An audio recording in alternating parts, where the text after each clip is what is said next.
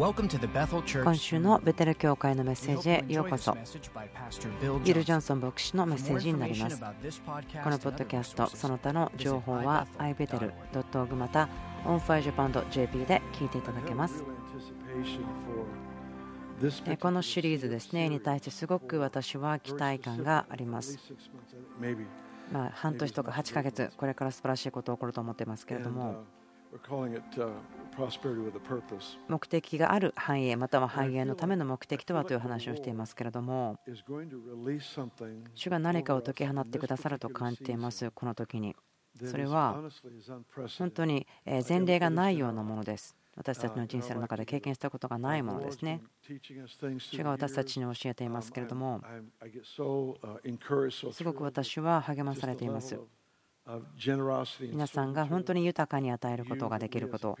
私たちが神の民として共にあってそのように生きると選んでいること。すごく励まされることです。でも本当に私の心に強い確信があります。それは主が何か私たちのうちにデポジットしてくださってそれが増えるということですね。増加していくということ新しい大きさでやってくるということです。しばらくですね私の心の中にあったことを今話していますけども多分2回か3回だと思うんですけれども私はですねいろいろな首都のエンカウンターがあります。違った方法でこの自分の人生の中で首都でやっていますけれども。私は本当に夜に主が訪れたそのビジテーションがあったということもありました。その後にですけども続いたことは何か本当に昼も夜も祈ってたんですね。そして主にもっとくださいもっとくださいと祈っていました。ですからそのことで本当に私がいっぱいになったんですね主が私に触れてくださるために。もっと深くもっと深くもっと強くと思ってました。自分が以前経験がなかったよと祈ってた時にある時は夜自分が祈っていて目が覚めました。祈るために起きたのではなくて自分が寝ている時にも私が祈っているのでとても力強くですね熱心に祈ってたんでそれで目が覚めました。画家ではこう言ってますね。私は寝ていたけれども私の心は起きていたとありますから私たちの霊の人は眠れないというのは分かってますね。ですから時々本当にこうエナジェティックになっていてもうやりたいことがたくさんあってそういう時があります。でもこの春私が経験したというのはそれらのことでなくて本当に初めてのことだったんですけども2回まあ3回ぐらい教えていることによって自分が目が覚めました。自分が教えていたから起きてしまったんです寝たところから。本当にちょっと驚いてしまったんですけれども。もう自分が寝ていてでもそれ喋っていて教えているので起きたというのはすごく驚きです。私寝る時には寝る人ですね。予言的な夢とか好きではありますけどもしっかり眠る人なんです。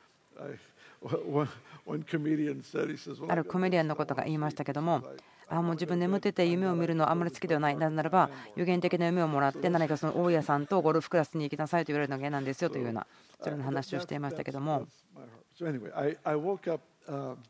ともかく2回か3回私はこのこれから皆さんに分かち合うことを教えているということで目が覚めました。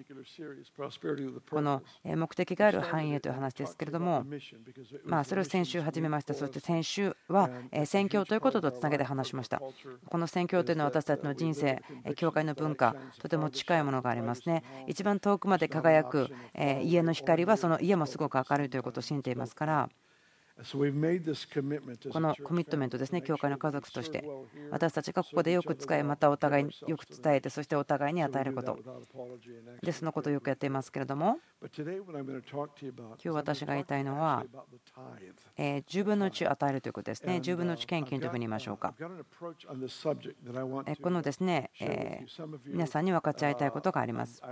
ある方たちはこの10分の1献金捧げるということをやっているかもしれないしある方は教わってないかもしれませんあることはいやこれ旧約聖書の立法でしょと思ってるかもしれませんけれどもこれはですね私にしてはすごく珍しくあのリニアで教えるえ教え方で教えることができます。普段私はパワーポイントを使って教えることができません。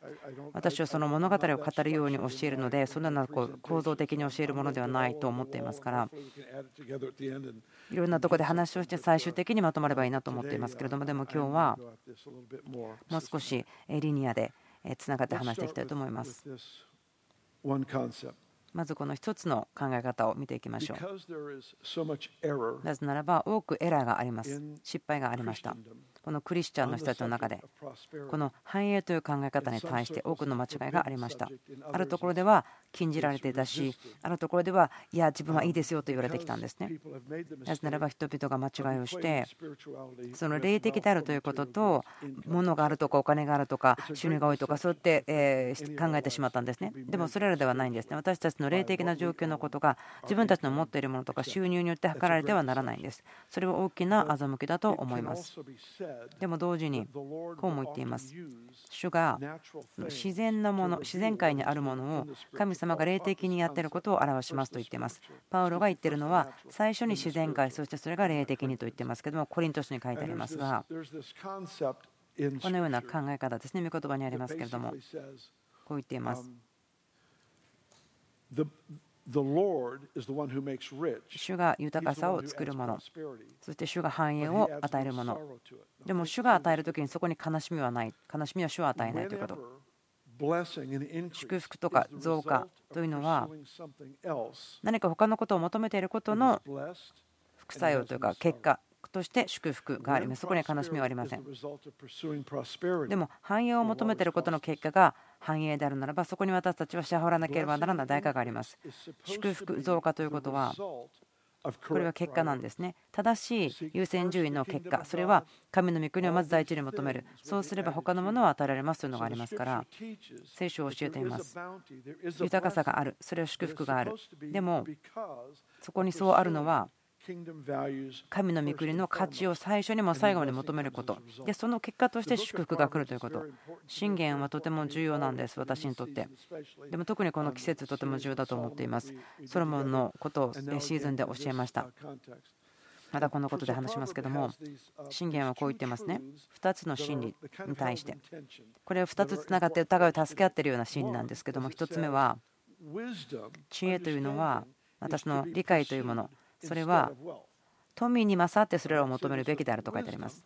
知恵、理解を繁栄に勝って求めなさいと言っています。でもまた反対のことは、知恵を求める者は豊かになると言ってるんです。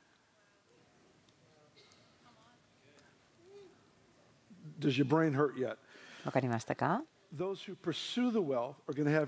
繁栄を求める者は問題があります。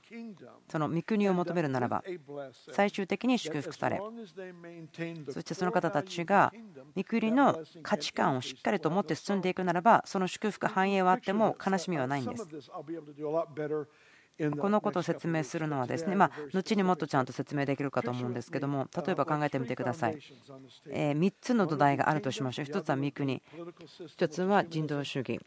もう1つは宗教のシステム。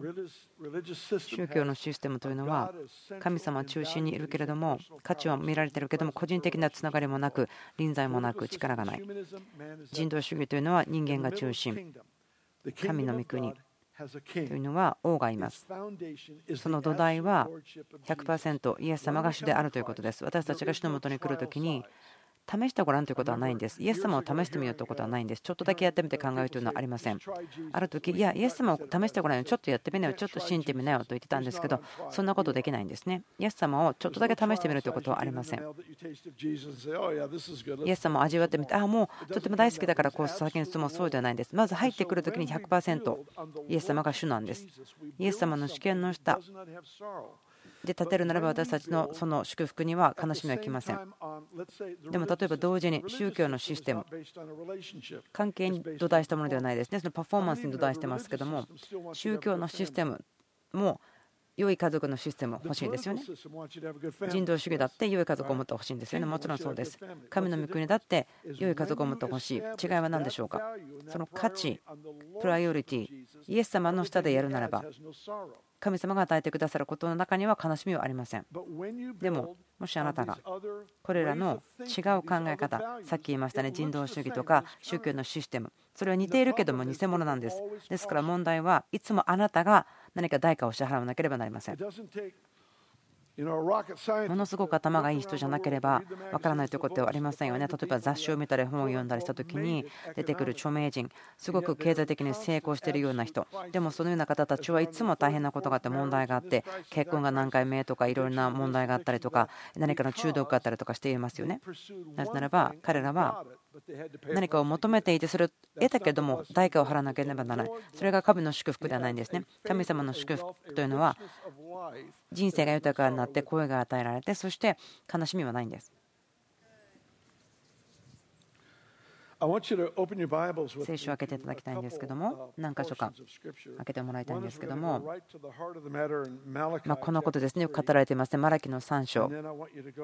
そしてもう一つはルカの16章マラキ3章、ルカの16章、その2箇所を読んでいきたいと思います。イタリア人のですね預言者の方はマラチと言いますけれども、マラカイ3章からいきましょうか。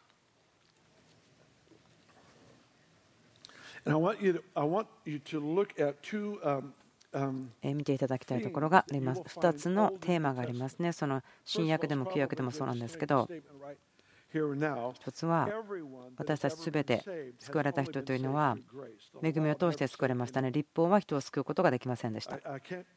今ですね、皆さんに時間をとってその説明をすることは時間のようにできませんけども、旧約聖書でもそうですね。アブラハムもその信仰の人魚とされたと書いてありますね。マラキ書の3章8節から。人は神のものを盗むことができようか。ところがあなた方は私のものを盗んでいる。しかもあなた方は言う。どのようにして私たちはあなたのものを盗んだでしょうか？それは10分の1と炎物によってである。あなた方は呪いを受けている。あなた方は私のものを盗んでいる。この民全体が盗んでいる。10分の1をことごとく宝物ぐらいに携えてきて私の家の食物とせよこうして私を試してみよう。番組の主は仰せられる。私があなた方のために天の窓を開き溢れるばかりの祝福をあなた方に注ぐかどうかを試してみよう。私はあなた方のために稲子を叱ってあなた方の土地の産物を滅ぼさないようにし畑のブドウの木が不作とならないようにする。万軍の主は仰せられる。はい、ルカの16章。この2つのところですね、つなげていきたいんですけども、ルカの16章、10節。小さいことに忠実な人は大きいことにも忠実であり、小さいことに忠実な人は大きいことにも不忠実です。ですからあなた方が不正の富に忠実でなかったら誰があなた方に誠の富を任せるでしょうまたあなた方が他人のものに忠実でなかったら誰があなた方にあなた方のものを持たせるでしょういきますね。神とマモンという話ですけども、マモンというのは最初お金と書かれてますけど、今富ともありますけども、ここの部分では神とマモン、でこのマモンというのは霊的な存在、スピリットビーンですね。それは国々の、世の国々の経済に影響を与える霊的な存在ですね。もしあなたがそのことを知らなければ、そのとても力強い影響ですね、その土地に与えている。そこにマモンの力があるということを分からなければ、そしてあなたがその反対に歩かなければ、その影響を受けてしまうことになります。コントロールではなくて、その影響という話ですけども。2つの聖書書があります。ジャック・テイラーさんですね、こう言いましたけども。あなたは10分の1捧げるんですね。いいですね。ということはあなた神様から盗んでないということですよ。私の祖父は彼のイラストレーションが好きなんですけど、まあ、それは塩の話をしていました。祖父はですね塩がしっかり効いている食事が好きで足りなかったりとも自分で振りかけるんですけれども。そのかけ方があまりしっかりついていないと豊かに塩がかかっていないとこう言うんですね。まあ祖父は塩が好きすぎたかもしれませんけれどもご祖父が自分で塩をかけて十分でないとですねこう言うんです。ブツブツあタイザーっていうんですね。そのタイザーというのはその10分の1献金を捧げるものという意味ですけども子供の時に聞いてみたらおじいちゃんどういう意味ですか？タイザーって。そしたら彼は言うんですね。あのあげなければいけないものしかあげない人ってことさって言ってました。マラク書でこう言っていますねあなたは10分の1と奉納物によって盗んでいると言っています。で10分の1というのは10分の1、まあ、献金と言いましょうか。10分の1献金というのは10%です。誤解がありますけれども10分の1ということは立法によって与えられたという誤解がありますけどそうではありません。10分の1を与えるということはアブラハムから来ました。アブラハムが創世記の14章。彼は10分の1をメルキセデクに与えています。捧げています。この聖書を読んだらメルキセデクというのはキリストの型というふうに言われています。なぜならば御言葉によれば彼は始めがなく終わりがない。ですから予言的な方なんですけれどもアブラハムが10分の1を与えたとあります。メルキセデクに対して。御言葉が教えていることは申請したものというのは全てアブラハムの子孫である。ローマ書またガラテヤ書いろいろな聖書箇所のところに書いてありますけれどもその人がよく考えてこう教えたところですけどもアブラハムの子孫というのはその血統を通しただけではないんですね。キリストの信仰に来たものということですね。アブラハムの息子というのは約束の子供でした。奇跡の子供でした。不可能な状況で生まれてきた奇跡の子でしたね。アブラハム100歳以上でしたしサラも90歳ぐらいでした。でも妊娠して出産されましたですから非常に珍しい奇跡です。そして同じように全て申請した人そしてキリストに信頼を置いたものというのは霊によって生まれたものですから予言的なプロトタイプなんですね。その改心のことが表されているということです。その考え方を使うその立法から来たのではなくてでモーセはアブラハムの400年後に来ましたがモーセが立法をですねその書いた時にえこの10分の1を与えるということあったんですけどもそれを批准したということです。アブラハムがそれをしてまたそのえ子孫たちはそれをしましたね。創世記の26にもこう書いてありますけどもその10分の1ですねその分取り物メルキセデクに与えたと書いてあります。それは誉れを与えるために捧げたとあります。マラカイは誰でしょうか？マラカイというのは預言者ですけれども私たちにこの新約聖書の考え方をくれるんですねマラカイで私たちはその父の心が子にまたこの心が父に戻るとありますけどもこの新約聖書の予言的な宣言が入ってますね。この考え方。でもこれはその経済的な打ち破りのことが書いてあるところです。この聖書箇所でこう言ってます。試みなさい。他の聖書箇所では、そんなことが許可されているとか、またはその励まされている、そんなところは見つけることできないと思いますね。それはその経済的なことに対してですけども、神様を試すということですね。ここでは許可が与えられているだけではなくて、励まされている、それは経済の領域に関してです。このことで試してみなさい、証明してみなさいということ。そして私があなた方のために天の窓を開きあふれるばかりの祝福を注ぐかどうか試してみなさいと書いてありますね。で聖書が開いた点と言ってる時にこれはお金がもっとある来るそうではないそれだけではありません開いた点というのはこれは神様の治めている神様の統治している領域が解き放たれるそして臨在が注がれる、そしてもちろんそうですね、収入も増えます、そして健康も増えます、また感情的にも強められますけれども、神様が訪れてくださるということなんですね。それがすごく驚くところです。マラキは自然界の中の従順ですね、その10分の1捧げること、奉納物、それがその霊的な打ち破り、神様の霊が注がれるということをつなげています。ルカの16章でイエス様はこう言ってますけども、もし私が不義の富をどうやって使うのかわからないとしても。じゃあ誰が誠の富を私に信頼するんだろうかと言っています。もし私が不義の富を正しく扱うことが知らなければその誠の富を誰が私に任せるんだろうかとありますね。最初私はこの誠の富ってお金のことだと思ってたけどそうではないらしいですね。私たちはここに集まっている理由はその誠の富に対して植木があるからですね。私たちが大きな影響を持って人類に対して触れてその神様の力によってそれが可能にされるんですね。普通の人たちができないことを私たちがすることになれるようにそれが誠の富ですけれどもマラキが言っていることはここに10分の1そして炎物からそれは霊的な打ち破りとつながっている。イエス様がルカの16章で言っているようですね。その不義の富をどうやって使うのかということですね。でそれが誠の富、霊的な打ち破りとつながっています。極端のように見えますけども、それによって失敗もあります。それはまるで神様から物を買うことができるように教えてしまうことですね。人の働きのところにもありますけれども、ペテロから油注ぎを買おうとしたものですけども、彼は叱られました。買うことはできません。でも驚くぐらい実は真理と近いということあると思うんです。神様から買うことはできないんですけれどもでも豊かに与えるということをしないでは受け取ることもできないんです。例えば買うことはできませんよね。例えばある人たちが献金を取ってま10万ぐらい献金してくれて予言しますよであなたそれで打ち破れますよそうではないですよね。それはナンセンスだと思います。そのようなことを信じないでください。それは主ではありません。そういう方法ではないんです。人を誰であってもあなたをそのように操らせないようにしてください。そういうようなことは主ではないんです。主は私たちを導いていますよね。招待するんです。そのパートナーシップ、その自然界、捧げること、その従順することが打ち破りをもたらすということ。マラカイが言っているのは自然界の従順、十分の打ち当たること、また奉納物。それが打ち破りとつながっている。イエス様も言ってますよね。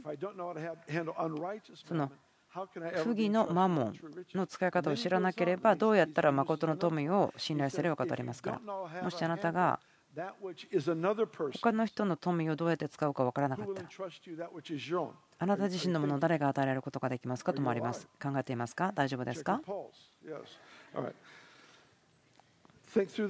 このことを考えてみてください。もし私が他の人のものをどうやって使うか分からなかったら私自身のものになるものをどうして信頼してもらうことができるんでしょうかと言いますね。興味深いです。なぜならば10分の1というのは私のものではないんです。陸長稲さんこう言いましたね。10分の1献金というのは私たちが神様の地上に住んでいてこの空気吸ってるからそれは家賃ですよって滞納して追い出されたくないですよねと思いますよね。そんなアプローチ好きですけれども、まあですね、その政治的に言ってる考えというのは10分の1というのは私のものではないんです。驚いてしまうことなんですけど、献金をするとしない人も保つことができません。それを持っていることはできません。なぜならば、その稲子、その吠えたけるものですけれども、盗むものですけれども、10分の1捧げなければ、そこにドアが開いてしまって、いろいろな違う方法でその稲子がやってきて取ってしまうということです。ポイントは、主があなたを呪っているんではない。私たちが神様の言葉に不従順であるならば、神様の安全、守りの外に出てしまうということですね。ですから私たちが経験することは、神様が計画していないということもあるんですということ分かりますか？とても面白いんですけれども、開いた点というのは、10分の1奉納物の結果としてその誠の富が解き放たれる。それだけではなくて私たちが持つことができるために神様が解き放ってくださる。その考え方もまたもう少しこれからの後の週とかで話していきますけども私たちはそちらに向かっています。パウルは言っていますけども主は私たちに食べるためのパンとまく種の種をくださると言っています。とても重要な考え方ですけども、この2つ考えてみてください。あなたの経済的な人生の部分で、神様の啓示、それが友情とかいろんなことありますけど、まあ、とりあえずお金として話しましょう。食べるためのパンとまく種をくださいますとあります。与えられたものというのは、いくつかのうちはその種なんですね。種というのはまくためですね。そしてそれは将来の収穫のためです。ですから、私の種を私が食べてしまうというのは私の将来を壊してしまうことです。愚かなことですね。種を食べてしまうということは。でも同じぐらい愚かなのはパンをまいてしまうということです。私はパンをまいたことがありますよ。成長しませんよ。汚れて湿ってくるだけです。何も言うことはそこからは起こりません。ポイントは何でしょうか？主が満たすもののもののいくつかというのは、時々私たちはですね、御国においては、私たち持っているもの全て与えてしまわなければいけないという思いがある。でもそれがいつでも真実ではないんですね。季節があるので、時に神様は人々をそういうシーズンに導いて、本当に超自然的なものだけに信頼するようにとしますね。例えばイスラエル、見てください。荒野の時には、すべてのもの、全部、毎日、神様からの満たしに信頼しました。水、涼しさ、暖かさ。もちろんお洋服買うとこもありませんでしたね。でもその洋服は壊れることがなかった40年間とありますけども、すべての奇跡というのは、このイスラエルの民が荒野の中で存在し続けるためですね。滅びてしまわないためでした。すべての奇跡、その荒の中で起こったことというのは、その民が守られる、存在することができるためでした。でもその後はですね前進するためでした。奇跡というのは影響のためにその場所を作るためでした。この辺の中にいる人たち、ある方たちは今、荒野の経験しているかもしれません。毎日神様の満たしに信頼するというところかもしれません。そしてもう主がそのシーズンをあなたが通り過ぎて、もうあなたに与えられたものから生きるようにしてらっしゃるかもしれません。彼がこう言ってるの覚えてますか？その不義の富、どうやって使うのか分からないならば、他の人のものをどうやって取り扱うのか分からないならば、私自身のものをどうやって取り扱うために信頼されることができますかとあります。イスラエルは彼らが何も持たないというところを通して、受け取るというところを通して、そしてそれが御国の前進のために用いられたということです。約束の地に至るための訓練は何でしたか？それは何も持たずに出ていったというところです。主が私たちを2つのことを教えてくれます。荒野の経験というのは、その毎日の主の満たし、奇跡的に満たされること、それらのことは究極的なクリスチャンの人生かと思っています。でもそうではないんです。それらは究極的なことのための訓練なんです。その最終的なことというのは、心を尽くして自然、霊的、両方の領域において、超自然的な領域、私たちが前進することができるように、本当に真に社会に使えることができる。私たちが持っている資材が人を助けてこの社会を形作ることができるように。神様のご好意です。その行為によってそれらのことがするような場所に私たちが立たされます。何か変わった例えかもしれませんけれども弟子たち全てのものを捨ててイエス様についてきましたね。イエス様が去っていく前に彼らにどう言いましたか、え上着が2枚ある人はそれを打って剣を一振り買いなさいと言いました。とても奇妙なとこだと思うんです。福音書の中においては。考えたことありますか？なぜイエスは彼らに剣を買えと言ったのか。特にそれが剣を使ってはならないというならば受けそうですね分かりますか？弟子たちをそれ1回使おうとしましたね。使いました。そしたらイエス様それをやめなさいと言って耳を戻して叱りましたね。なぜならば、剣を使って生きる者は剣で滅びると。あなたはそれに生きるべきではないよと言って教えました。なぜならば、じゃあ、その剣を持たせたのか。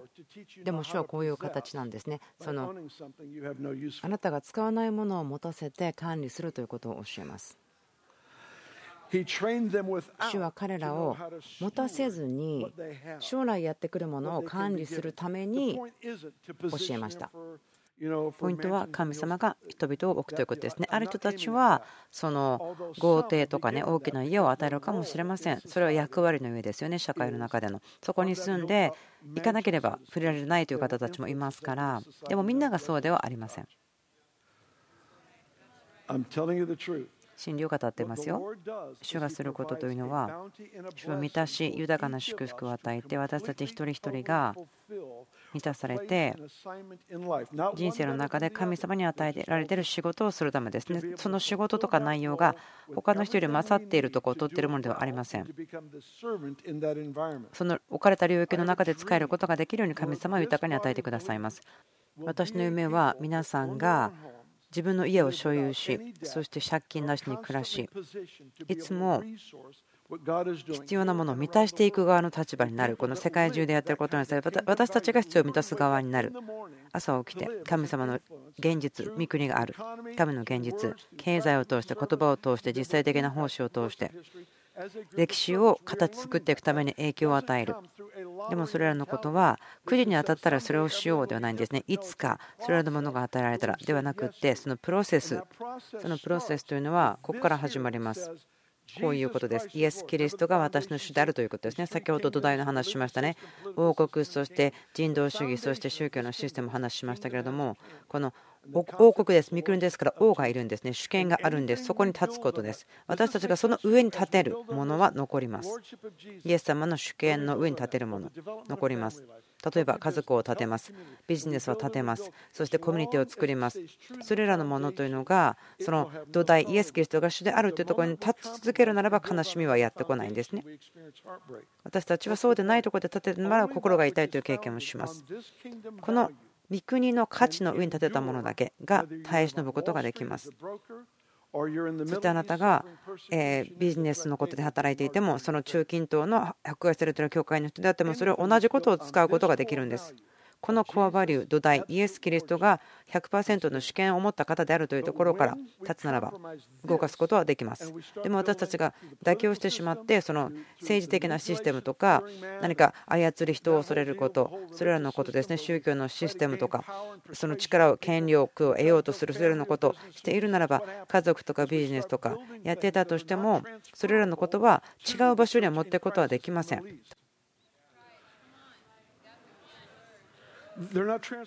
それらは移すことができないんですね。なぜならば他の王国の原則を持っているからです。多くのその経済というですね教えというのはその北米の中ででしかできないことがいっぱいあるんですね。私たちがどんな時であってもその土台ファンデーション私たちのキリストとの歩みそれを忘れてしまうならばそれは神の主権、キリストの主権なんですね。イエス様は神として来られましたから、そのお試しサイズはありませんから、それが本当に土台です。福音の土台になりますけれども、それが他の土台のように立たされたもの。今日皆さん、その死の危険とかにさらされないですよね。もちろんですね、皆さんここに来ていますから、それがないということは分かりますけれども、何が起こりますか？私たちは立て上げられたんですね。それは神様を通して家族、コミュニティ、ビジネス、またビジネスの中から影響を受けるること。それは国を影響を与えるため。それのことを立て上げることができます。私たちがその先ほどの土台イエス・キリストが100%主である主権を持っているところに立っているならばそれをどの場所にも持っていくことができます。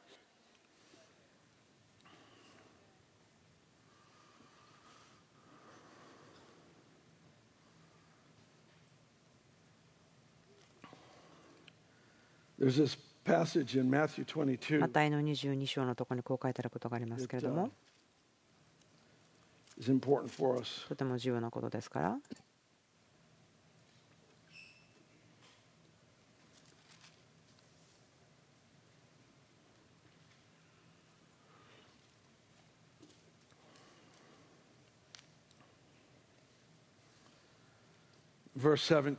17節。マタイの22章それでどう思われるのか言ってください。税金をカイザルに納めることは立法にかなっていることでしょうか、かなっていないことでしょうか？イエスは彼らの悪意を知って言われた偽善者たち、なぜ私を試すのか？イエス様はですね、良い言葉を使うことをしてますね。納め金にするお金を私に見せなさい。そこで彼らはデナリを1枚イエスのもとに持ってきた。そこで彼らに言われた。これは誰の肖像ですか？誰の名ですか？彼らはカイザルのですと言った。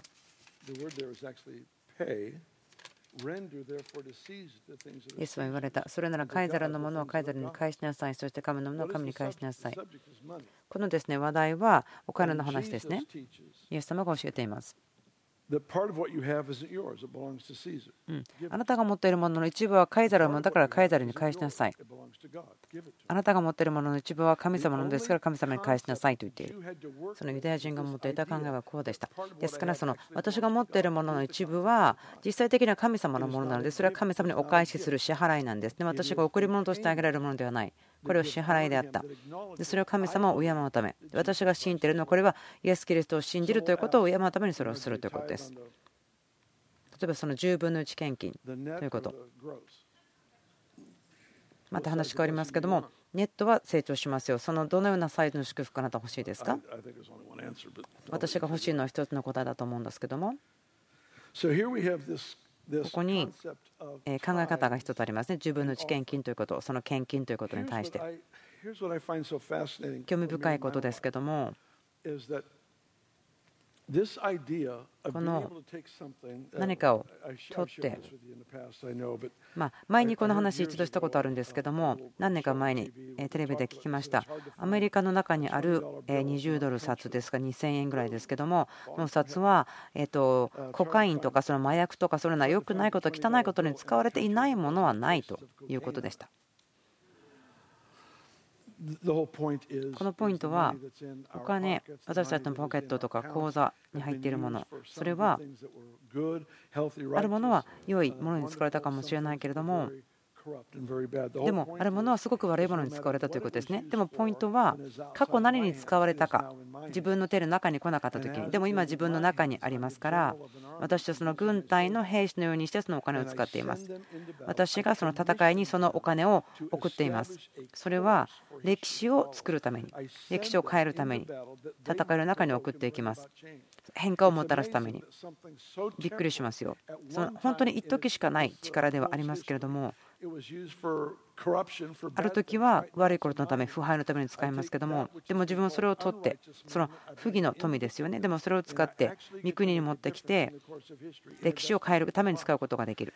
私の手に来た時に。でそのどうやって使うかというのが私の孫のためのお洋服を買ったとしてもアフガニスタンにいる宣教師をサポートしてもその使い方はいいんですポイントは種です私がまく行為特権ですねそれをもらったということまかれた世界に影響を与えますけどもでも最終的には私の世界にも影響を与えます私の人生に戻ってくるものがあるんですですからアブラハムはその10分の1のまえ元なんですね。モーセではないんです創世記の14章メルキセデスに10分の1あげています。で彼の息子も10分の1捧げました。アブラハムは信仰の地と呼ばれています。ねそこがポイントです。全ての信者というのはアブラハムの子孫だと考えられます。アブラハムの子孫というのはこの家族の中ですね信仰によってこの家族とされたものです。ユダヤ人たちイエス様と誰がアブラハムの子孫かという話で議論になりましたけどもイエス様はこう言いました。ヨハネの8章だと思うんですけどもその辺りですけども。イエス様はこう言いましたね。もしあなたがアブラハムの子孫であるならばアブラハムのやったことをしなさいアブラハムが生きたようにあなたも生きなさい。アブラハムがしたことをあなたもしなさいと言っている。そしてこう言うんですね。でもあなた方は嘘つきである。あなたはあなたの父のようであって嘘つきのようだと。こう言ってるんですね、イエス様は。あなたはあなたの父のように生活しているね。本当のあなたの父。あなたが父だよと言ってる人ではなくて、ポイントは何でしょうか？アブラハムは私たちの父ですから、私たちの人生を通してもアブラハムの技が見られる必要がありますね。私たちの告白、信仰の告白ですね。アブラハムの働きとは何でしょうか？信頼、誉れ、神様の目的のためにその働きをする、アブラハムの働きをしなさいということ。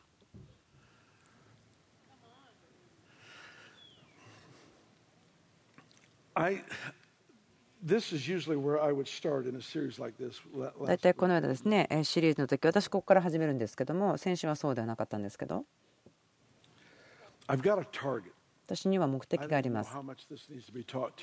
あまどれだけこれを知ったか分かりませんけども。毎週毎週毎週教えてて本当にラディカルな従順があります。この絵の中にはそのことですごく驚かされますけども夢があります。それは、すべての人が心の中で神にあって誰かということをしっかりと持つ社会の中の場所影響の場所。そして成功していくこと。私の友達が何年も前に言いました。あなたが救われていなかった時に覚えてますか？えっと、テレビで伝道する人の番組が来たらどうしますか？チャンネル回したことありますか？私多分チャンネル回したかもしれないですね。どれぐらいの方が覚えてますかね？あなたがボーナゲンした後ですね、その同じようにテレビで伝道の番組が始まりましたけども、でも何か聞いていてもあなたが救われる前と違う感じがするんですね。私の友達はこういうんですよね。あなたがボーナゲンして同じようなそのビリー・グラハムさん、伝道者の人が話すんですけれども、神の言葉を話すんですけどど私たち今度聞いて座ろうとします。なぜならばその物事の視野が決まったからですね。考え方が変わったからです。その前は以前はそのボーナゲンする前はですね伝道者の人がテレビに出てきてもテレビ伝道とか聞こうとしないですぐ変えてしまったかもしれませんよね。でも自分の心の中であこれはこうだと分かった時決めた時にその同じことを聞いても全く違って聞こえるのはすごく驚くことですねですからその献金10分の1献金ということもですけれどもそのことがもうあなたの心の中でこれはこういうものですよと決まっているならば落ち着いているならばすごく喜びに満ちている課題になります。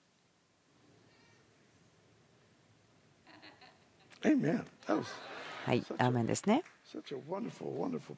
とても良いポイントだと思っています。私がすごくですねこの10分の1献金ということに対してまた10分の1を捧げることに対しての心配していることがありますけれども。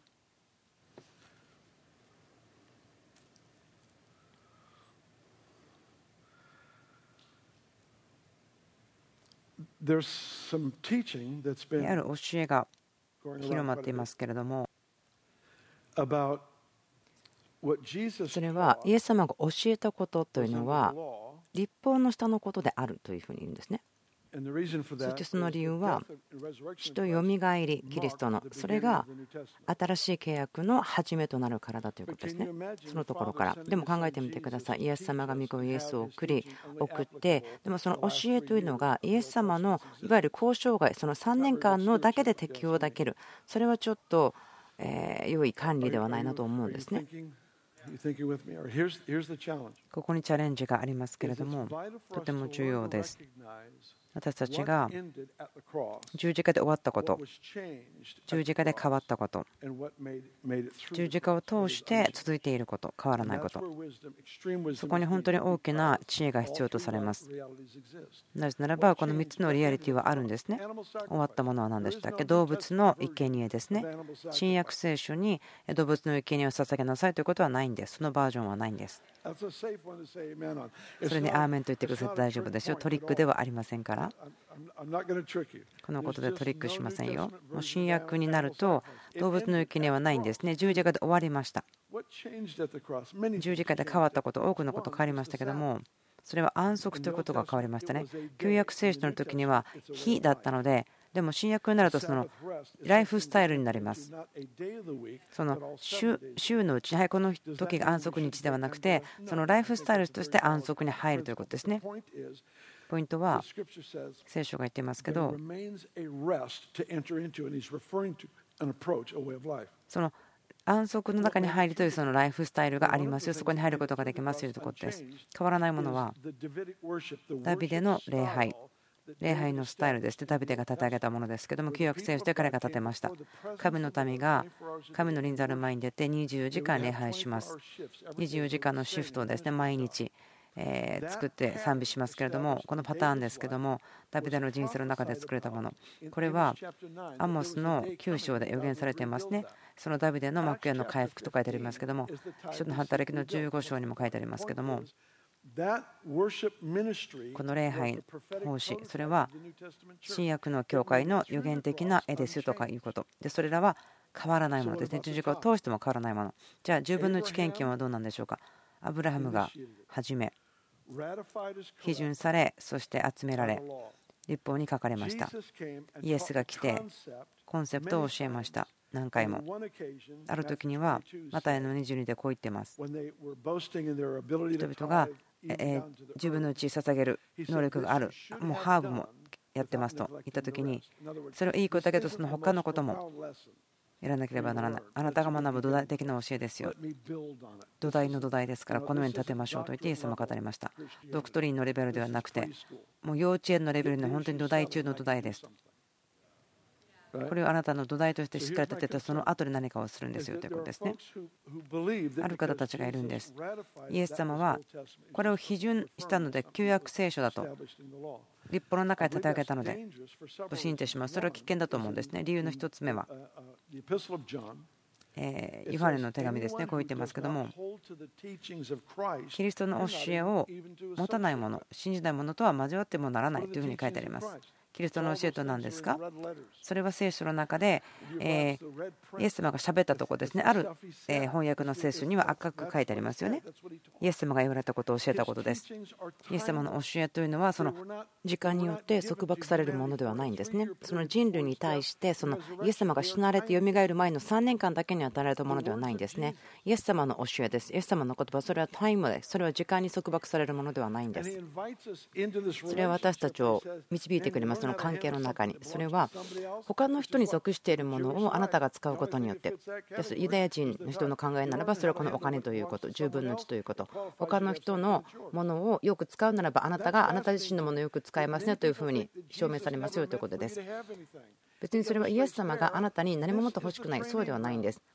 これが訓練ですよ。他の人のものをよく持つこと管理すること。それはあなた自身のものを持つこと助けますよということなんです。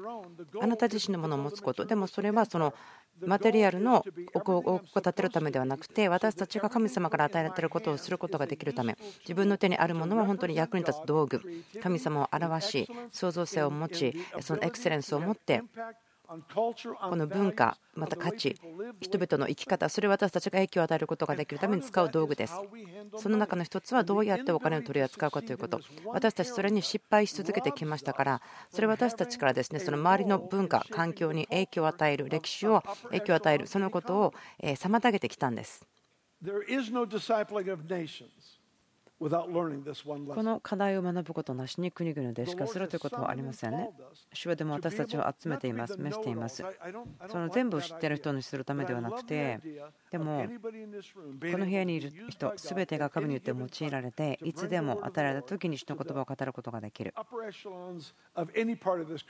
の文化のどのような場所にあっても神様の言葉そのアイディア語ることができる。主は本当にすでにもう計画を持っていますね契約の民が言うんです。イエス様、あなたが主です。すべてあなたのためです。私が殉教者として死んだとしても、またあなたが私をウォールストリートで成功させるとしても、それは主の主権に土台を置いていることです。私の私の人生は何を持っているかではなくて、そのイエス様がしてあるということに対して私の持っているデボーション、主が私の人生の主であるということの上に立てられています。そのような人生それはいろんな文化のところに持っていくことができます。そのライフスタイルの中の違う異なる部分部分ですね。それを必要なところに持っていて使うことができる。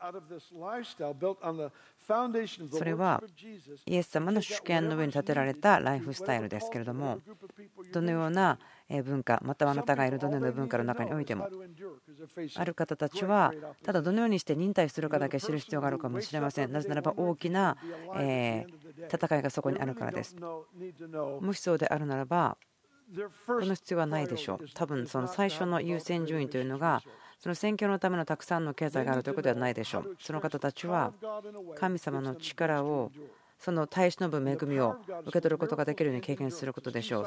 神様の力というのは奇跡とそして耐え忍ぶことのためですね。その土台、人生の土台、その人が必要な信仰を与えることができる。である人はウォール・ストリートに行くかもしれません。違う言葉を渡すかもしれませんけれども、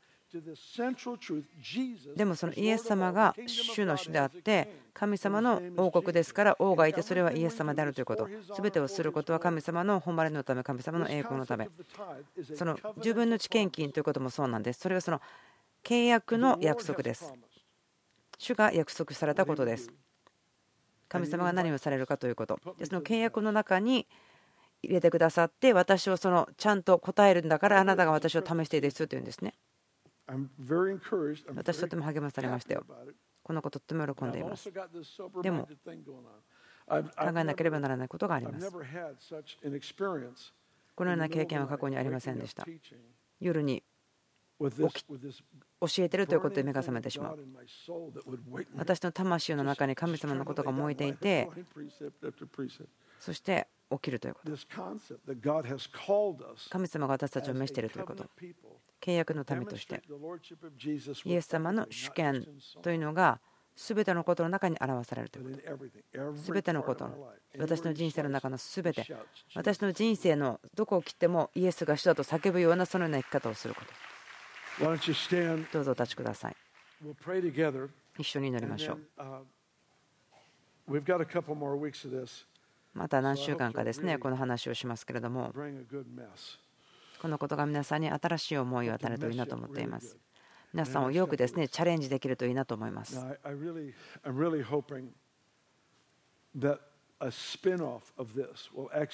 このことの影響がクリエイティブアイデアだといいなと思うんですね。その契約の祈りということでシリーズを終わりたいと思います。主が私に語られたんですけども、それは2003年の8月です。私を起こして、私の人生の中でこのような経験は数少ないんですけれども、この経験の中で、質問をしました、大きい声で。ミネオポリスのホテルに泊まっていましたけども、聞きました、大きい声で言いました。急にそこで眠ってしまったんですけれども、神様に喋っているところから急に眠っているところ、でそのところで語りました。神様は語りました。それは借金をキャンセルするような油注ぎのことを話してくれました。何かそのジューベリーのことでした。そのことを書きました。考えました。11年間考えています。はっきりとした燃える確信があります。これが時です。重要な変化、そして打ち破りの時です。人々が祝福されるということを見たいだけではなくて、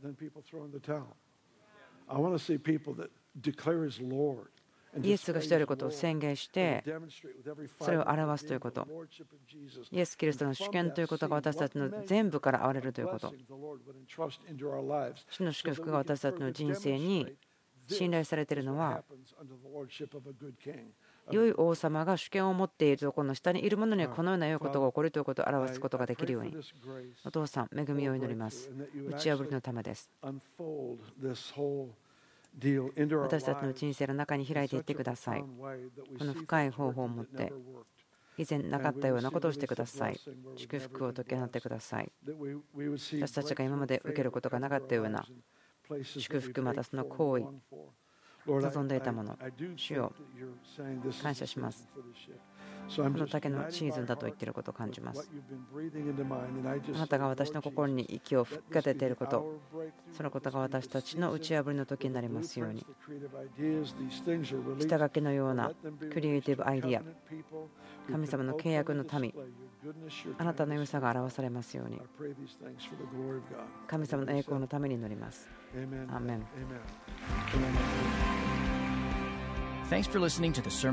今週のメッセージ聞いてくださってありがとうございました。